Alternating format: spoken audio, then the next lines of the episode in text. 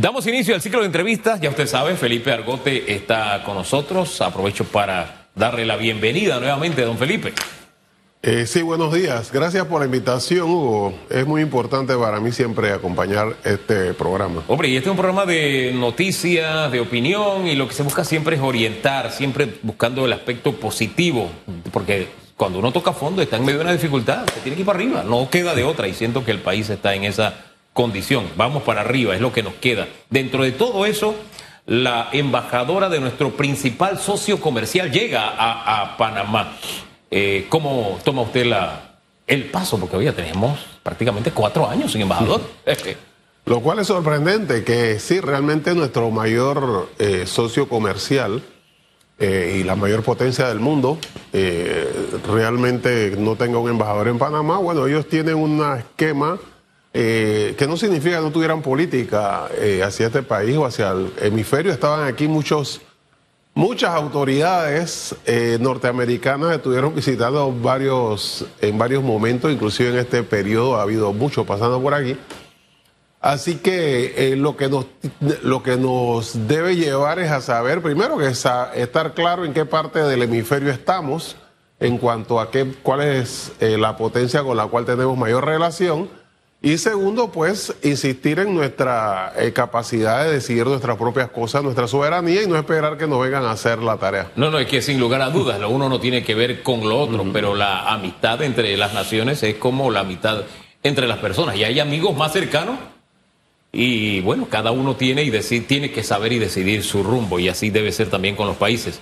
Eh, eh, sin embargo, con el tema de Estados Unidos, además de ser nuestro principal socio comercial, tenemos tratados que, nos vinculan directamente tienen que ver con, con, nuestra, con nuestra seguridad. Por poner un ejemplo, estamos bajo el paraguas del Pentágono, para utilizar la, palabra que en su momento usó eh, Omar Torrijos.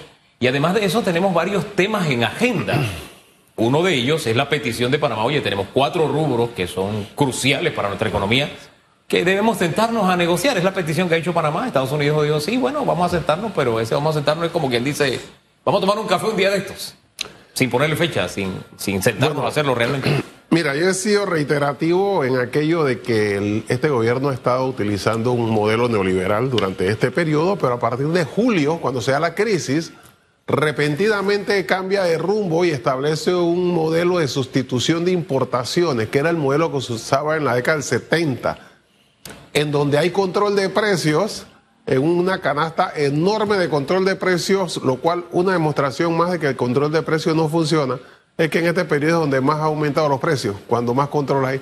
Y lo otro es el cierre de las importaciones con un, eh, vimos ahí una, eh, un discurso de barricada del ministro de Desarrollo Agropecuario diciendo que no iban a permitir que los costarricenses trajeran eh, mercancía para poder seguir vendiéndola internamente más cara, eh, lo cual va en contra de toda la tendencia mundial. Realmente cerrar los mercados, eh, bueno, es fácil decir viva la libre empresa, pero viva la libre empresa con los mercados cerrados y sin competir para poder vender más caro.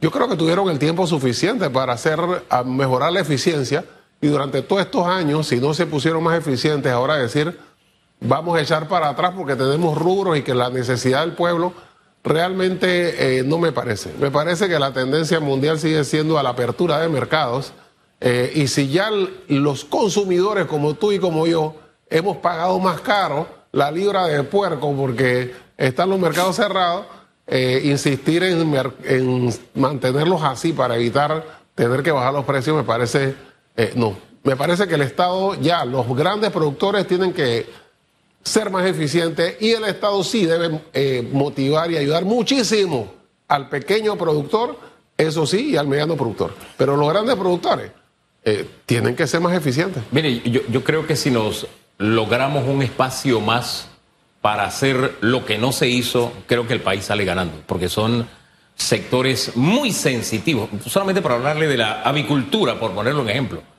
Es el sector que más empleo genera y medianamente mejor remunerados que el resto. Se imagina que se cae ese sector, wow, lo que vamos a pagar. ¿Por qué? Porque vamos a decir, ah, no, es que ustedes no se prepararon. Sí, pero no. porque ese es uno de los sectores que por su Pero tecnificación, agricultura es muy eficiente, etcétera, ¿no? sí, por la tecnificación, eh, este, incluso exporta Sí. y compite en el exterior.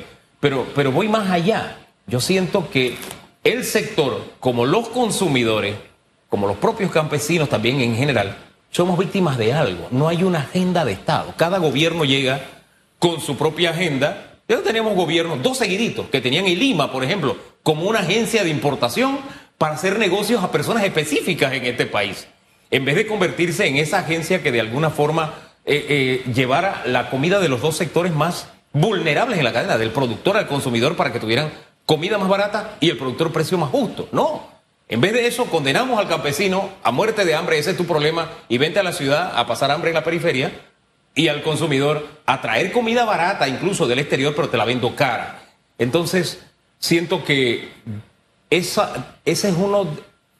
Hombre, estamos condenando a que paguen quienes no tienen la culpa, sino nuestros políticos que, que en temas de Estado no asumen una posición independientemente de lo que dicta su bolsillo o su punto de vista. Y eso lo pagamos en el tema seguridad social, por ejemplo, donde se hizo una reforma, los que vinieron no hicieron lo que tenían que hacer y el que está actual tampoco está haciendo lo que tiene que hacer, que ese es un tema de Estado. Este tema de la producción, de la sostenibilidad de nuestros productores, de nuestros campesinos, es un tema de Estado, porque eh, de ahí de eso se gana en la vida. Y así hay otra serie de temas que son de Estado, que ahora que viene la política van a prometer cielo y tierra, en vez de asumir posiciones de estadista. Este es un tema. Seguridad, por poner un ejemplo. Tema de Estado. Nos sale caro no tener temas de Estado y tratarlos como tal, ¿no le parece? Bueno, eso se trata de estrategia, Hugo, y aquí hay sectores eh, como los avicultores que son muy eficientes. O sea, una cosa es discutir que no nos vayan a dompear un poco de alitas para cubrirnos el mercado, porque ellos las alitas nada más la comen picante. Eso sí es hacer trampa. Pero el, sector avícola es suficiente eh, responsable y ha desarrollado tal cosa que inclusive tú lo dices, exporta. Pero aquí hay sectores que han vivido solamente del subsidio de la exoneración que no deberíamos estar patrocinando a costa del precio que tiene que pagar la gente. Mira, el problema de la, que lo que tú dices, eh, posiciones de Estado, tiene que ver con estrategia. O sea, si no hay planificación, no hay estrategia. Recuerda que aquí se cerró el Ministerio de Planificación. Eh, y ahora se abrió un instituto de planificación y el director se la pasa en la mesa del diálogo en Penonomé, lo cual significa que él no está sentado haciendo ninguna estrategia. Si no hacemos una estrategia de Estado, como dice, a largo plazo, en donde los gobiernos pueden tener algunas diferencias en, en enfoque, pero la estrategia de país debe ser una. ¿Qué tipo de país vamos a desarrollar? ¿Qué tipo de seguridad social? ¿Qué tipo de sector agrícola? Si vamos a seguir subsidiando o al contrario, vamos a tratar de desarrollar tecnológicamente esos sectores para que no vivan del subsidio. Eso es un plan, una planificación. Pero si no hay planificación, se improvisa. O sea, no hay ni planificación ni plan en este momento. No existe. Fíjese que estoy aquí leyendo rapidito y entre líneas una nota que me mandó usted que habla de las condicionantes de la expectativa económica del 2023. Me llama la atención que son 12 puntos. Porque de pronto decimos, la economía va a crecer. Aplauso, vamos a crecer. Eh, va a bajar, va a ser alto el, la inflación, pero va a bajar un poquito. Oye, va a bajar un poquito. Entonces, hay mucho más que esos detalles. Me llama la atención que usted aquí está incluyendo desde el seguro social, la mina de cobre, el PIB, la estanflación, que ahorita usted nos dice que es la estanflación, la recesión en Estados Unidos, la deuda, el desempleo, la cadena de suministro, commodities, tasa de interés, petróleo, voy de atrás para adelante, fíjese, inflación, todos esos 12 puntos son los condicionantes de cómo estará la economía del país el próximo año. Se lo pongo sobre la mesa, está servida para que usted hable del tema. Claro, porque el asunto es que la matriz, como digo, es muy compleja. Algunos economistas y algunos amigos que les gusta llamarse economistas eh, solamente toman un par de elementos, lo que les gustan, y dicen la economía va a estar bien porque va a pasar tal y cuales cosas. Y otros que quieren, son muy negativos, dicen no, va a estar mal porque va a subir el petróleo y la guerra. Y realmente las condicionantes en Panamá son muy amplias. Primero porque no somos un país productivo, o sea, dependemos del mercado internacional. Siendo eso, tenemos que ver las condicionantes del mercado internacional que van a afectar algunas positivas y algunas negativamente. Yo tomo una, por ejemplo, eh, la crisis de, los insumos, o sea, de las cadenas de suministro que se habla en Estados Unidos, y dice, bueno, eso hace que los precios nuestros sean más caros porque con los cadenas de suministro hace que eh, aumenten los fletes y tal cosa. Pero mira una cosa, o sea, debido a eso, eh, algunos sectores de esas empresas determinan meter su mercancía en zona libre para evitar llevarla a California, de California a Miami de Miami a Latinoamérica. Entonces eso condiciona un poco positivamente la economía panameña. O el hecho que suban lo que llamamos los commodities, que son los insumos, son las materias primas, decimos eso hace que la mercancía esté cara y nos va mal. Pero espérate, aquí lo que producen commodities son Argentina, Brasil. Esa gente empieza a llegar a Panamá a comprar cosas. Entonces nos ayuda la economía positivamente. Una parte hay que calcularlo. Entonces son 12 condicionantes cuantitativos que se pueden medir para poder ver qué va a pasar el próximo año. Bien, entonces con este termómetro que tiene 12 mercurios distintos y 12 gradaciones distintas, podemos tener una media de la economía, y estamos hablando de la macroeconomía. este, ¿Le va a ir bien a Panamá? ¿Más o menos? ¿Vamos en recuperación? ¿En qué condición va a estar la economía el otro año?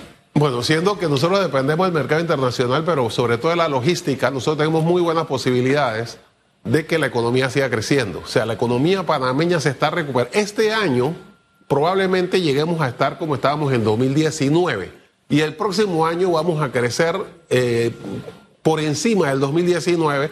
Eso no significa que todo el mundo le va a ir bien, porque el gran problema en Panamá es la mala distribución de la riqueza. Entonces, si no hay una buena distribución, eh, eso hace que, por ejemplo, las pequeñas empresas no tienen quien le compre, porque la gente no tiene plata.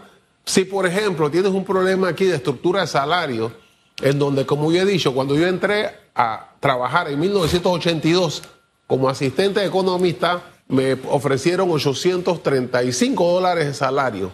Hoy, 40 años después, se le ofrece a un abogado, un ingeniero, 700 dólares de salario. 40 años después. O sea, ¿Qué pasa con un ingeniero que gana 700 dólares? Se queda en la casa de los padres. No puede ir al restaurante, no puede comprar ropa, no puede comprar. Eh, entonces, esa tienda no tiene eh, clientes, ese restaurante no tiene clientes. Porque el que controla la mayor parte del ingreso no puede ir al restaurante cinco veces por noche, ni va a ir al cine cuatro veces al día. Entonces, no hay suficiente demanda. No nos va a ir bien a todos, dice usted, y nos habla del tema de la demanda. Pero ¿en qué medida el mercado está aplastando la poca demanda que, hay o ahuyentando la poca demanda que hay? Le voy a poner dos ejemplos rapiditos. El que tiene posibilidades de pronto ahí, clase media, baja, clase media y media alta, dice, hey, vienen unos días libres, vámonos de vacaciones. Vámonos, pues vamos. Ustedes empiezan a sumar. Dice, boquete, chuleta, no podemos ir a boquete, está muy caro. Eh, Bocas del Toro, ah, oh, está más caro todavía. Y se ponen a sumar y restar y dicen, oye, vámonos a Colombia, que está más barato. Desde la comida, el hospedaje, tours, todo. O sea, a veces hasta menos de la mitad le sale irse aquí a la vida. O de pronto, oye, esta semana no fue bien, eh, vino el décimo, o si tiene un negocito, oye, entró algo más, vámonos en familia a comer. ¿A dónde vamos? Entonces tiene la ventaja de que usted abre el celular y busca, ¿no? Comer en Panamá está caro, hasta comer en la fonda está caro. Eh, y le hablaba de eso al ministro de Turismo y él decía que eso está en manos de la empresa privada, esos condicionantes para bajar los precios. ¿Qué hacemos ante esa realidad? Es que realmente sí, la empresa privada es fundamentalmente la que determina los precios en el mercado. Pero el fondero no puede bajarte el precio si está comprando la comida mucho más cara, si está comprando la carne, la yuca y el ñame baboso mucho más caro. O sea, los condicionantes. Entonces, si tenemos una economía determinada por el precio, porque si esa misma familia de clase media, el muchachito que acaba de entrar porque se graduó de ingeniero, consiguió un salario de 1.500, que es lo mínimo que debe ganar, dice, nos vamos para boquetes. Claro. ¿Por qué? Porque tenemos el dinero, no es el precio lo determinante. ¿Quién hace eso que modifique esa situación? El Estado, porque el Estado representa a la sociedad y no es que determine qué precio le vas a pagar a cada uno. Yo estoy en contra, por eso esa mesa de salario mínimo hay que cerrarla, porque es una mesa de un listado de, salarios en todas las profesiones. El Estado entonces fomenta la demanda. ¿Cómo fomenta la demanda? Con inversiones en infraestructura pública que haga que la gente tenga trabajo, que ese ingeniero, cuando lo llame, dice 700, yo no voy, porque me acaban de ofrecer 1.500 allá, espérate, te voy a pagar 1.150, 1.200. Es que necesitamos un ingeniero. Ah, bueno, entonces en ese momento tú vas a tener mejores ingresos y la gente no se va a ir para Colombia, sino que se va a ir, se va a ir para Bocas del Toro o para Boquete. Nosotros hemos vivido recientemente momentos de, en que la economía ha generado mm, empleos de calidad y calidad de salario. No hace muchos años vivíamos esa etapa, ¿no? Eh, pero también ahí enfrentamos una situación cuando eso se dio. Y es que la exigencia de un empleo de calidad implicaba una preparación de calidad, una educación de calidad. Y ahí torció la puerca el rabo. Es más, hubo movimientos aquí de panameños diciendo, nos están quitando el puesto de trabajo. No, es que no tienes las capacidades para desempeñarlo. Estudia, prepárate, habla otro idioma, busca. Y, son cosas que están hasta, mire, aquí, gente que se la pasa chateando o colgando mensajes agrios, ácidos en Twitter, escribiéndolo hasta con horrores ortográficos. Aquí tienes una universidad, aquí puedes aprender idiomas. Hasta gratis hay, hay forma de que aprendas idiomas. Entonces, perdimos ese momento y vino una gran oleada. Parte de esa oleada se ha ido a propósito. La buena oleada se ha ido. Parte de esa buena oleada se ha ido de profesionales. Pero entonces, volvemos al tema de los temas de Estado en los que no nos ponemos de acuerdo y que de pronto viene un momento en que tú dices, este es el momento de Panamá y seguimos siendo por mundo y beneficio porque no nos preparamos para ese, para ese momento. Porque todo tiene que ver con lo que tú dices, o sea, la estrategia de conjunto, porque mira, tú no puedes tener una economía donde pretendas cobrar en dólares y pagar en pesos. Eso no es posible. O sea, entonces, pero tú no puedes pagar en dólares si no te genera el suficiente ingreso a la empresa para pagar ese salario. Tú no puedes esperar que aunque la gente tenga posibilidades de estudio eh, mínimo propio, eh, no generes la educación suficiente para dar la base para poder generar esos profesionales. Y luego que generas, ¿qué pasa con los profesionales? Tú lo has dicho, muchos se fueron. ¿Por qué? Porque no encuentran mercado interno después de hacer todo ese esfuerzo y escapan del país. Eso tiene que ver con la estrategia país. Si en ese momento se hubiera dedicado el dinero que se necesitaba para que la educación panameña fuera mira, en Estados Unidos es el país más desarrollado del mundo. Y la escuela secundaria es gratis. Te dan la comida, te dan los libros. Y te van a buscar en un carro, en un bus amarillo a tu casa y te llevan al chiquillo a la escuela y te lo traen gratis con el bus amarillo que después traen acá y lo convierten en el diablo rojo a los cinco años. Entonces, para que veas, ¿tú crees que esa gente no puede pagar su escuela? Sí, pero el Estado se lo paga porque quiera a la gente educada. Aquí se le dan 30 dólares a un chiquillo y dicen que con esos 30 dólares, un dólar diario, que no alcanza ni para la lonchera, hace que los padres no trabajen porque viven de esos 30 dólares. Esto es absurdo. Aquí las escuelas no tienen luz, aquí los laboratorios no tienen tubos de ensayo. Entonces, en esas condiciones, si no tenemos una estrategia de conjunto en un país que tiene la plata suficiente para generar esas condiciones, pues vamos a seguir pagándole a 300 mil personas que dice que hacen trabajo comunitario y tú no ves a nadie recogiendo basura, ni pintando acera, ni tapando huecos. ¿Qué hacen esos 300 mil? ¿Qué están haciendo? No están haciendo nada. Están haciendo trabajo eh, político, eso es lo que están haciendo. Fíjense que yo pensé que era el único que tenía esa duda. Uno va por lo Panamericana y hay una selva entre las dos vías, como nunca la habíamos visto, con tanta gente nombrada en las alcaldías, porque ahora hasta la plata de la descentralización se usa para funcionamiento. Entonces tú te dices, ¿y de qué se ocupa esa gente? Tú ves al propio ciudadano tapando los huecos. Cuando, y si es que no tenemos, hombre, ponga a esa gente a ponerle, qué sé yo, cascajo, lo que sea. ¿Qué, ¿Dónde tenemos toda esa gente nombrada haciendo qué en el Estado? Si hay tanto que se. Mire, ustedes los puentes elevados en esta ciudad, llenos de hierba. Hay algunos tienen árboles ya. Y no hay. Entonces uno se queda pensando, la plata, ¿dónde está esa gente que le estábamos dando plata cada quincena? ¿Qué está produciendo? ¿Qué está haciendo? De ahí el tema del servicio, que esa palabra queremos ponerla de moda casi. Poner de moda lo que es generación de empleos. Tenemos que obsesionarnos con eso, pero tiene que haber vocación de servicio, tratar a la gente como gente y no recibir plata porque recibo plata. Y botella no es solamente, mire, ese es otro tema. Quiero cerrar con los 1.500 millones de dólares de esta semana, que colocamos 2.500 millones en bono ¿Qué síntomas nos dan de la, del manejo de nuestra economía? Como eh, el, gobierno presentó como con éxito, con gran éxito, colocamos 1.500 millones de dólares. Este, ¿Cómo analiza usted esta jugada? Primero que es lo más caro que se ha conseguido es arriba del 6%. Eh, esto es un mecanismo que se usa. creo que es. Sí, es el más caro. El 3.5 es el promedio eh, eh, que hemos pagado en cupón de bono. el próximo año hay que pagar 2.100 millones de dólares solamente en amortización y el siguiente va a ser 3.5. O sea, el nuevo gobierno va a recibir la nueva que va a tener que pagar 3.5, 3.500 millones de dólares en amortización de deuda. Entonces lo que hace el MEF es lo que dice prefundeo, sacarlo ahora para poder pagar en enero las cuentas que tiene que pagar de... Si nosotros seguimos en esta tendencia, a pesar de que Panamá tiene una deuda eh, media alta, eh, no está en, una situación crítica y tiene más posibilidad de hacerlo, ¿por qué? Porque sigue creciendo. Y porque el canal sigue creciendo, 2.300 millones de dólares va a dar este año, eh, y la economía va a crecer más que la deuda, a pesar de todo, si esa deuda se sigue utilizando para clientelismo, no está generando nada.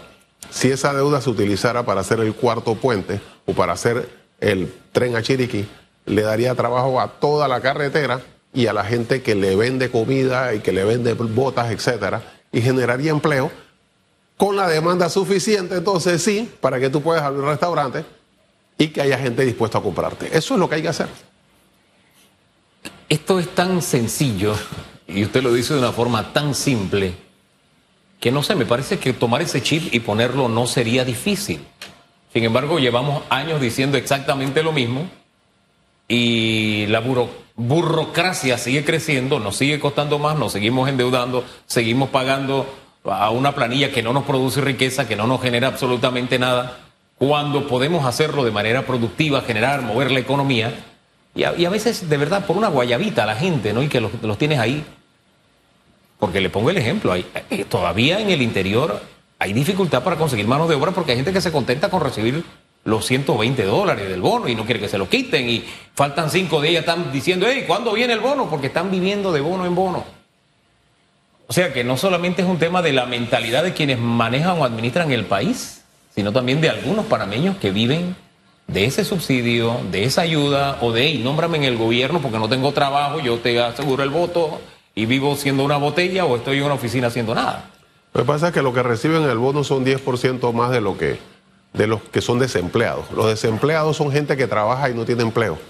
El resto de las personas, esos que están haciendo maromas en el semáforo, lo que te hacen el bien cuidado, 120 dólares para ellos es suficiente porque ellos viven de eso. Si no, si tu política está determinada hacia esa gente con el criterio de paz social, porque eso son los que te pueden cerrar en vez de ver los trabajadores que están desempleados y ver cómo legal, porque esa gente no se va a conformar con 120 porque ellos deben la casa y deben el carro. Entonces, hacia ellos es que tiene que, pero no es tan fácil, yo sé, ¿sabes por qué?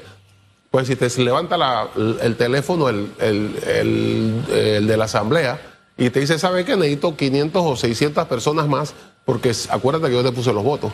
Y si queremos quedarnos, tenemos que tener esa gente contenta. Así que empiezas a dar aquí allá paz social, uniendo fuerzas, nadie se pelea y al final cuando tú dices vamos a hacer el tren, dice con qué plata. Pero en algún momento tenemos que pagar esta factura. Sí. En algún momento y nos va a salir, no, me da la impresión que nos va a salir cara. Pero no con este gobierno y no sin estrategia. Hablemos de la caja de seguro social para concluir. Siguen pasando los días y no entramos al fondo del problema a discutirlo. Es más de antemano y hay gente que dice yo voy, pero esto no me lo toquen, yo voy, pero esto no me lo toquen. Y, no, no sé, siento que es un tema, este es como un matrimonio en crisis en que, espérate, vamos a sentarnos y ver cómo arreglamos esto. No, tenemos que, hay que sentarse. Yo sé que, eh, eh, pero no pueden sentarse 29 personas en donde hay tres de los partidos políticos. Hay gente representando a la bancada que ni siquiera son diputados y están ahí sentados. Hay gente representando a los que me duele la cabeza. O sea, no puede ser. Ahí tienen que estar los sectores empresariales, sindicales, los jubilados del Estado y definir cosas y que cada quien diga su verdad, porque aquí hay, mira, hay que dejar hablar a todo mundo. Aquí va a haber eh, gente de, extrema izquierda que va a querer estatizar hasta la tienda del chino y va a haber gente de extrema derecha que quiere hasta privatizar el aire para poder poner una caja registradora en la esquina y para cobrarle a todo el que pase respirando.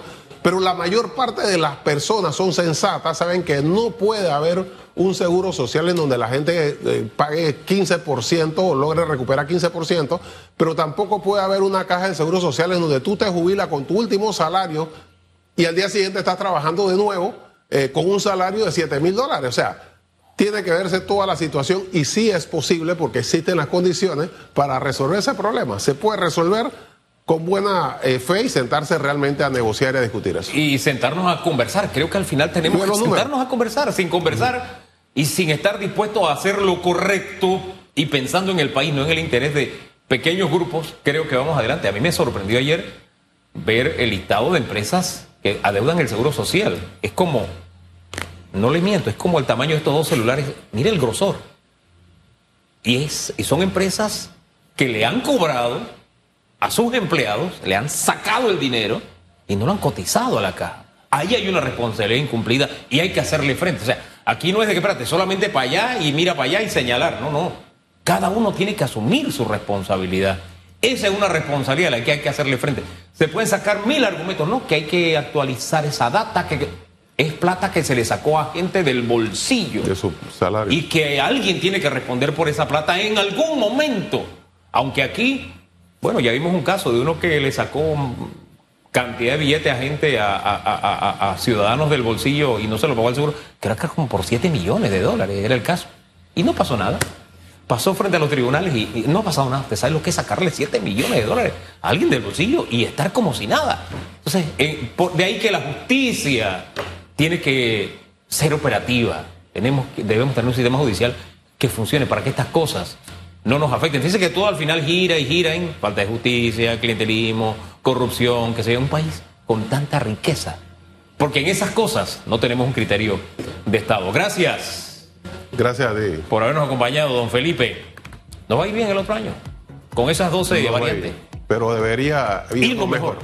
Ese, ese es el detalle. Nos debería ir mejor. Vamos a la pausa, regresamos en segundo, vamos a hablar con Domingo Barrios en este, esta página oscura de lo que ocurrió, algunos casos que se dieron en aldeas infantiles SOS. Vamos a conocer un poquito más qué es lo que ha pasado, si usted no conoce la historia, a qué aspiran y qué hacemos para que no se repita. En segundos nada más, aquí en Radiografía. En breve regresamos con más de Radiografía.